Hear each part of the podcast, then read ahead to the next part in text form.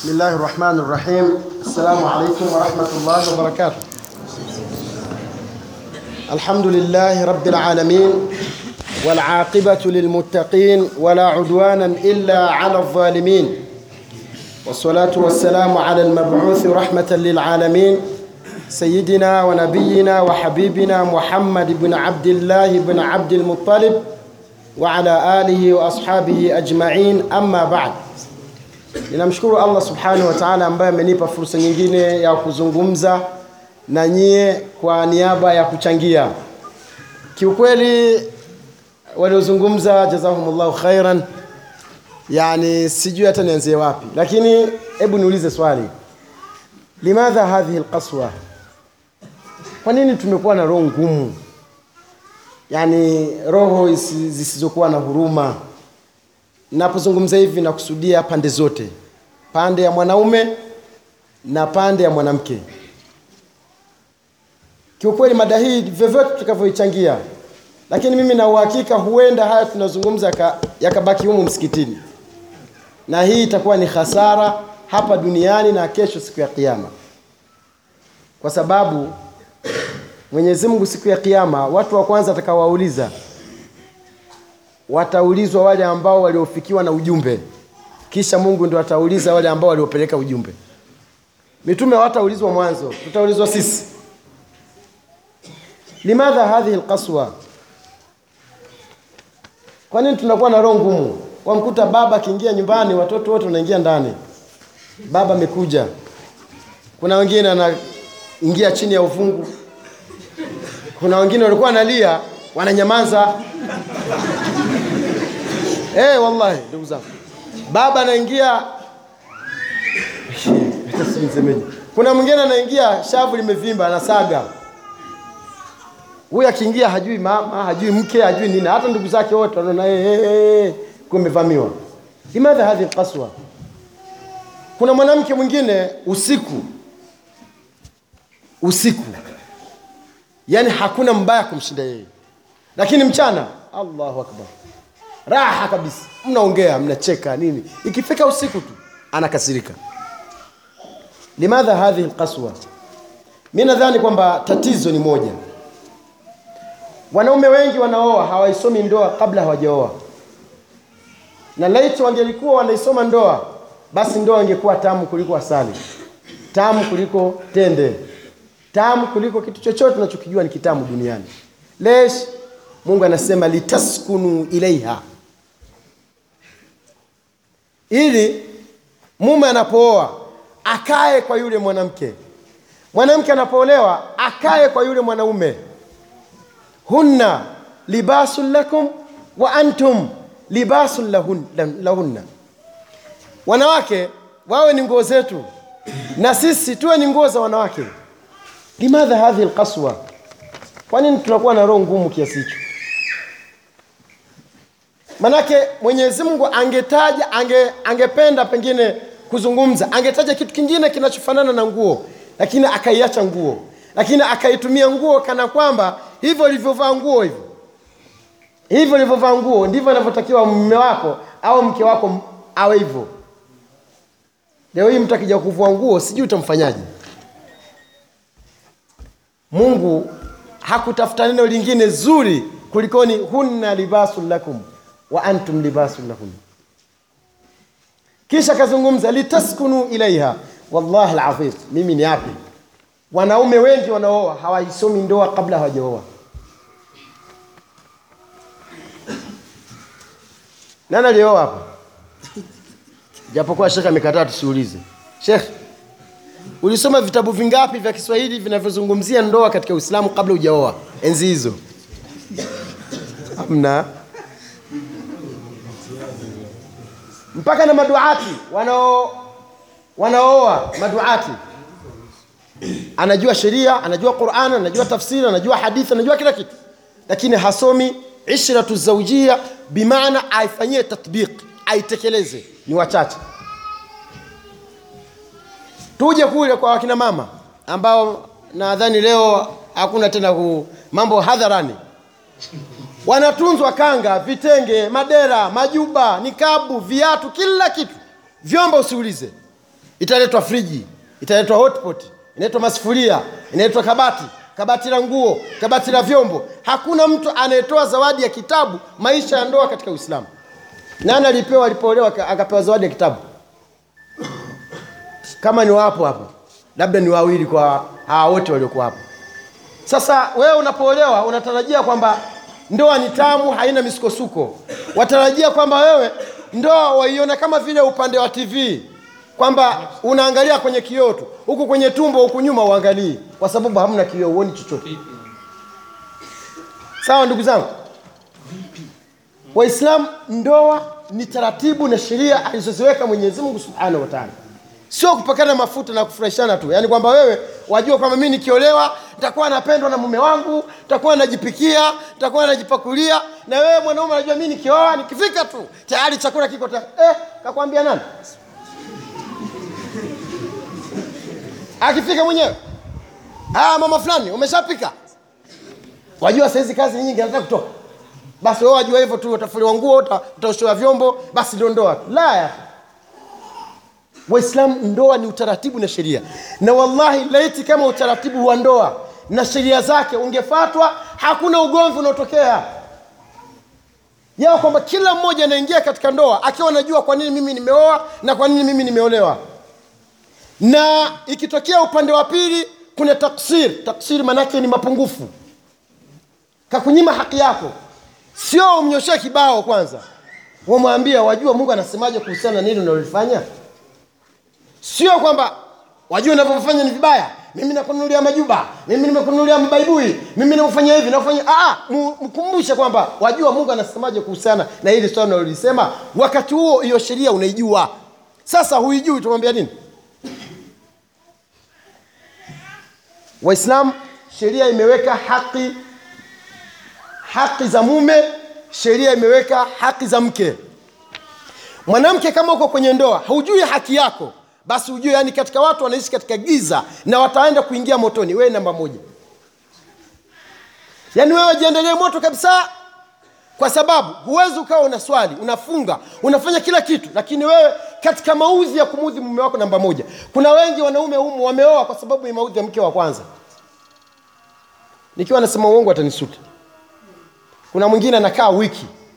Akiguswa hivi yule mke wake agusa niache tena niki, ukiona nimelala usiniamshe usiniguse kabisa. Yule bwana anajiuliza ah kwani huo usingizi na upanga mimi? Hilo la kwanza. Jambo la pili pengine kakurupushwa huko nje huko. Eh, kaona wale ambao wakitembea nyama kama zinaanguka.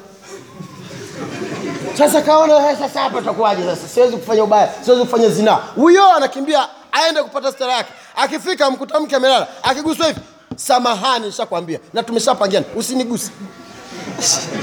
Siku ya kwanza siku ya pili wiki eh bwana hapa nitakuja kuingia katika balaa. Ngoja nitafute mathna anaenda nazunguka huko anaoa. Waislamu hatuhitaji huko kote. Tunataka mwanaume akioa yule mwanamke anatoa ushirikiano. Na kama hakutoa ushirikiano basi ahakikishe kwamba yule mwanaume anapooa basi iwe kwamba anamstiri mwanamke anampa stara. Au kuna ile haki anayopewa haimtoshi lakini kwa wema kwa uzuri.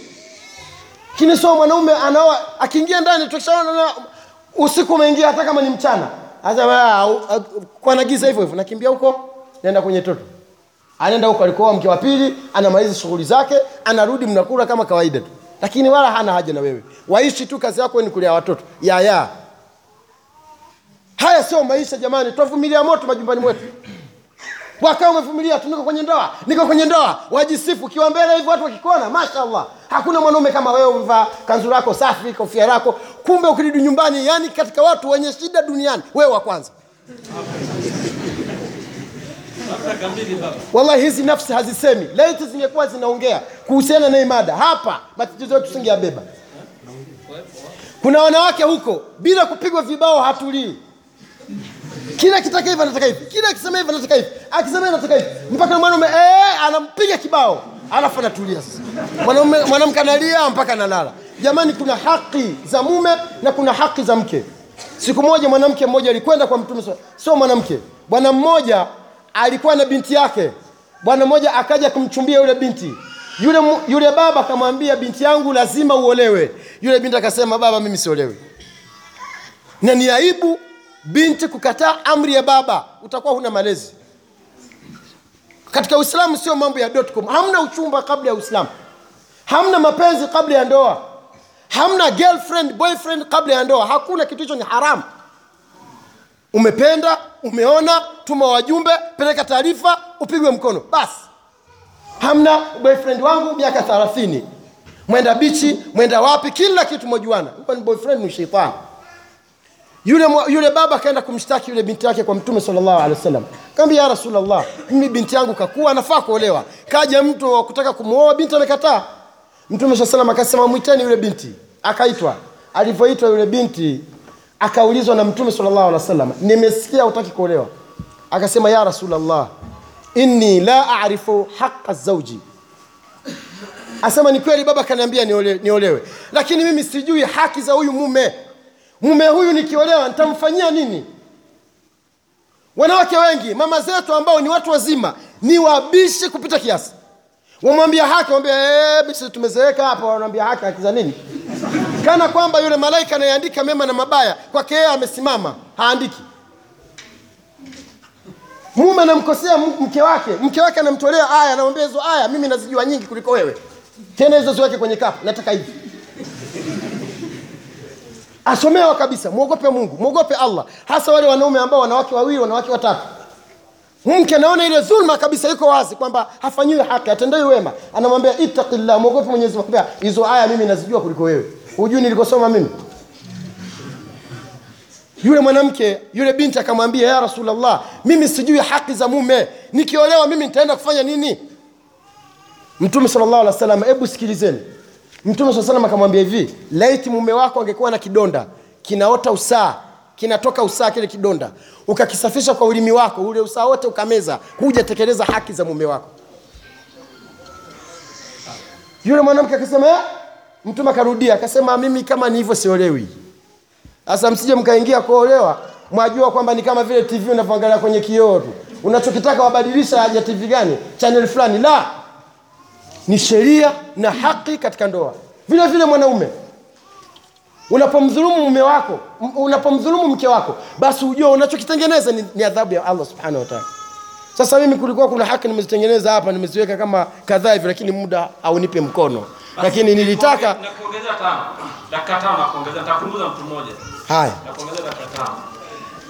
Tuanze huko kwa wanaume. Haki za mume ni zipi kwa mke wake? Wewe tayari kwamba ni mume ume, umeoa tayari mashallah umesha watu ushawapa pilau na watu wamekula. Yule mwanamke anahitaji nini kwako? Sawa jamani? Huyo sio kuhemea tunakujaza mifuko ya ngano humo ndani tu. Ah, ah, huyu mke anahitaji nini kwako? Kitu cha kwanza ndugu zangu unahitaji umpe mahari yule mwanamke. Kuna watu hapa wameoa kwa deni hapa. Wana madeni ana miaka hamsini. Humu ndani hapa sasa yule mwanamke akikaa nafikiri mahali yangu yenyewe hata sijapewa. Nimeolewa kwa mkopo. Jamani. Kwa sababu ile mahali ndio haqul istimtaa haki ya kuburudika ya kustarehe na yule mwanamke. Na inapendeza iwe ya motomoto wakati umemwoa na haki yake anayo mkononi. Mahali yake anayo. Wamchelewesha mpaka mwote mvi mpate wajukuu mpate vitukuu ndio waja kumpa ile mahali kuna mtu mpaka anakufa yaani anadaiwa mahali akiwa ni maiti. Hiyo unakufa na una deni una haki kwamba mwenyezi mungu siku ya kiama utakuja kumlipa huyo mwanamke. Hiyo ni haki ya kwanza. Haki ya pili ni annafaka. Kuna watu hawajui kuhemea humu waislamu mimi jana nimeenda kula hapa sokoni. Na wala sio hapa nyumbani kwenu tu. Ni miji yote takriban utakuta wanaopika mamantilia ni wanawake. Kakwambia nani mwanamke anaenda kupika kuwapikia wanaume wengine hebu nirudie tena. Nani kakwambia mke wako aende kupikia wanaume? Yaani sisi tukienda tukikaa pale wewe mama fulani hey, mteja karibu hey, leta chakula. Yaani mapishi yote hapo wanaume wengine walevi wengine mateja wengine wahuni wengine ndo wazimu yaani wewe mke wako ndo anapikia watu. Na wewe uko kwenye kijio unacheza karata. Unategemea nini? Ndio, lengo la kuoa msaidiane maisha. Mwanamke sio wa kupika hotelini narudia tena. Yaani katika kazi ambazo mwanamke anatakiwa kuzifanya kama anapika hotelini basi wewe ndio unawegewa chakula unaosha vyombo yeye anapika nyumbani kwako kwake yeye. Wewe unabeba yale masufuria ya vyakula unaleta hotelini unauza wewe. Sio yeye. Narudia tena haku nafaka hii ni haki ya msingi. Mwanamke anapokosa matumizi atakiwa ondoke ende kwao. Na wewe kama baba usiseme ukija kwangu sikupokei kwa sababu umeachika. Ah wewe bado ni baba hata kama mke, binti yako kaolewa bado ni baba kwa hiyo wazazi wengi na wazee wengi na waume wengi hawahemei chanzo cha kutoka kuhemea ndio chanzo cha kudharauliwa ndani ya nyumba. Mwanaume anakuwa kaa wapaka tu hana thamani yoyote. Watoto wanamdharau vijana wanamdharau mabinti wanakuwa wakijua mama amheshimu baba. Upo tu kama kiji- kijikarenda kimebandikwa kwenye ukuta waislamu haya tunayozungumza ni kweli. Na mkitaka kujua ni kweli nendeni muone wanaopika maandazi ni wakina nani. Nani mwenye wivu anaenda kumwanika binti yake bikra anampeleka sokoni kule. Anarudi nyumbani saa mbili na wewe umekaa unaangalia tv ah, bibi khadija amesharudi eh, karibu mama. Haya vipi mauzo? Hauna ghira unakuwa youth. Unakuwa youth. Wewe mwanaume ndio utafute. Mungu anasema arrijalu qawamuna ala nisa wanaume ndio wasimamizi wa wanawake. Leo hii kimekuwa kinyume. Vibarua wanaobeba matofali kwenye ujenzi ni wanawake. Wanaovunja kokoto huko mapolini ni wanawake. Wanaofyatua matofali ni wanawake. Wanaojenga nyumba mnazoishi ni wanawake. Wewe mwanaume wako sasa uko vipi? Tena mwanamke anaweza wajua leo ni zamu yako ya kutandika kitanda. Kwa kuwa ukiacha kutandika kitanda utapewa hela ya kahawa inabidi utandike waislamu bwana tufanyaje hivyo? Mtume saa salam anasema adayuth la yadkhulu ljanna mtu ambaye asiyekuwa na wivu na familia yake haingii peponi. Kwani wewe kazi yako nini? Kuna watu wengine anasema mimi ni mzee ukimwangalia na miaka 45 huko suudia tuliko wanaoendesha madereva taxi wana miaka 60 wana miaka sabini wameacha familia wanakuja kutafuta hela. Mwanaume lazima utafute sio mwanaume utafutiwe tu wewe kuna kulala tu. Nguo unanunuliwa kila kitu unanunuliwa wewe. Sasa huo usimamizi wako ni nini? Kwa hiyo nafaka ni lazima utoe. Tena kutoa nafaka ndugu yangu katika imani utoe nafaka inayoenea chakula kinachotosha. Beba mizigo bandarini beba mizigo sokoni nenda kalime uza mamantilie uza nyanya. Almuhimu upate riziki na hiyo ni jihadi kwako wewe mwanaume. Sio asubiri watu mwanamke ndo anatoka saa kumi na mbili pwe anaamka anaenda na mabeseni yake kulangua. Na wewe umekaa umelala ndani. Yaani wewe unalea watoto mke wako enda kutafuta. Haya ndugu zangu nayezungumza ni uongo ni kweli? Sasa wanaume wetu kwa wapi? Tunajua kupandikiza tu. Watoto wetu nalelewa na wengine. Mwanamke anashika nyumba. Kakwambia nani mwanamke anashika nyumba? Mtume saa salam anasema hawatafanikiwa watu waliotawaliwa na, wanaume- na wanawake hatuwapunguzi nafasi wanawake wanawake na kazi zao. Lakini mwanamke akaja ndio yeye ndio anayekulisha. Ukirudi nyumbani wakuta eh, mke ashatoka kwenye biashara zake bwana. Wajua bwana wanawake bwana kwenye biashara. Mwanamke kaziwiliwa hata sisafiri isipokuwa akiwa na mahrim, asisafiri peke yake. Mwanamke dhaifu kikaa naye kwenye kwenye kwenye haisi yeye kaka hapa na umekaa hapa. Kisha mnaenda mwenda zetu mwenda zenu mjini. Mwambia sasa dada nauli silipi nauli yako kwa akija hapa sepuka yote atabandika matangazo. Sepuka sio sepuka jamani nimewauku ilongero. Atabandika matangazo yule kaka ni mzuri ana roho nzuri. Eh bwana wewe huko. Huko sawa jamani atatandika matangazo. Na wewe ukitaka chochote kwake mlango wazi. Kwa nini? Mwanamke ana asili ya huruma. Ile huruma aliyomuumba mnayo mwenyezi mungu subhanahu wa taala ndani ya nafsi. Ipo. Aki, aki, akipewa shida mara mbili mara tatu anakubali na ndio maana mwanamke anatakiwa alindwe achungwe alishwe mpaka akitoka aenda kwa mume wake. Na akienda kwa mume wake anaangalia mama yangu na baba yangu walikuwa wanaishi vipi ndani ya nyumba na mimi huyu mwanaume na haki nimfanyie kama vile mama anavyomfanyia baba. Jamani tabia nzuri zinaenda zinarithiwa hivyo. Sio kila siku mtoto amekuwa akijua baba ndio anayetoa mama ndio ananunulia nguo za sikukuu. Akifika kule ambaye nami nitafutie fremu nitafutie duka nitafutie kitu gani? Kwa hiyo almuhimu ndugu zangu wanaume ndio mnaotakiwa mtoe matumizi. Kisha ndugu zangu asakan katika haki za msingi za mwanamke lazima apewe nyumba akae.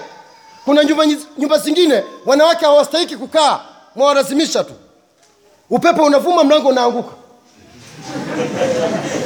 Jamani upepo unavuma mwanamke anakaa. Mwanamke mzuri.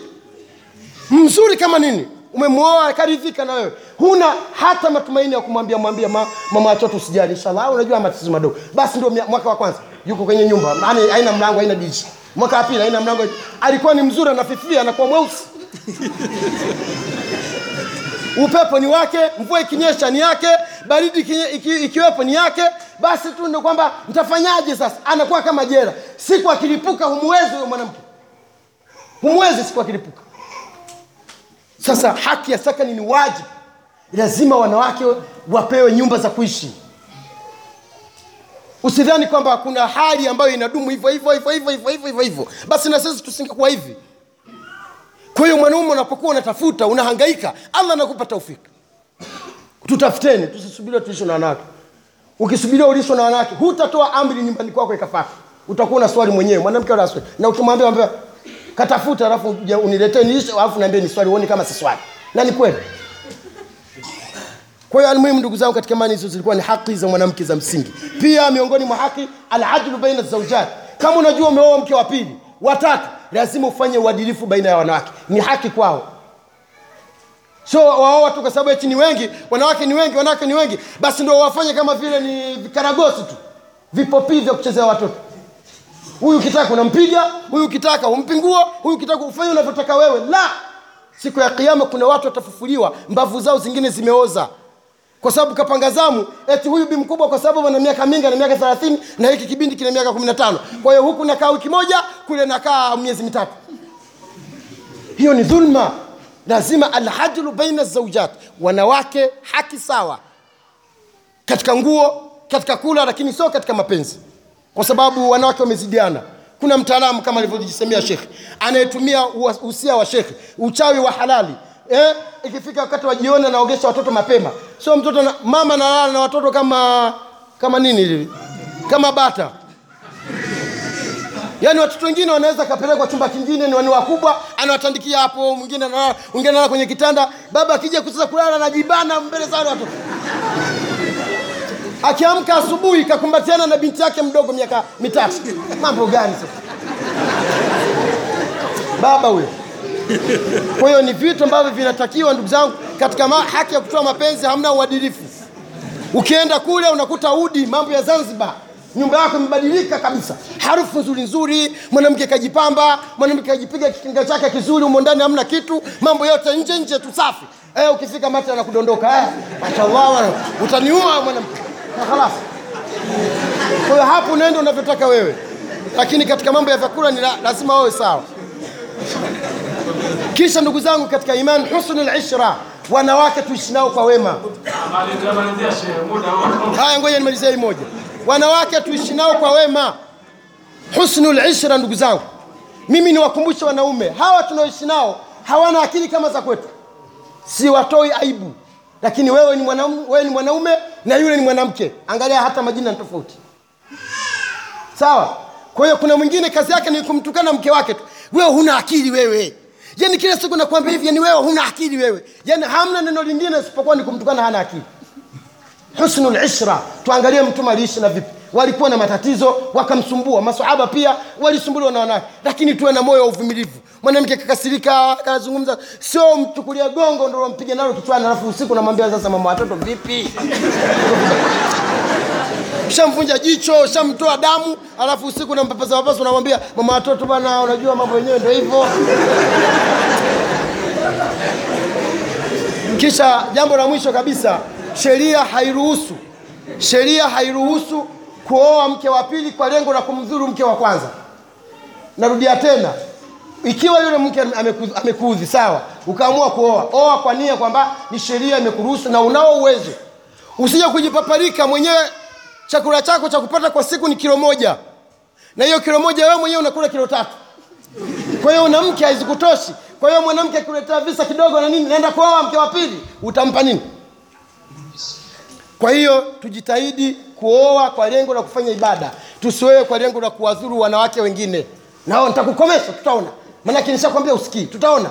Mara mda jiko menda wapi huko? Kijijini ukachukua jiko. Alafu uwezo wako hakuna. Kwa hiyo tuangalie kote kote. Tusiangalie ndoa upande wa kwanza. Jamani ndoa ina sheria na taratibu zilizowekwa na allah subhanahu wa taala. Tukifanya hivyo tutaishi good life. Maisha bora kabisa. Yaani wewe utakuwa unaishi kama duniani unaishi peke yako hey, wallahi. Unaishi peke yako. Utaona kama vile wengine wanakushindikiza wewe. Hamna mwenye raha kama wewe.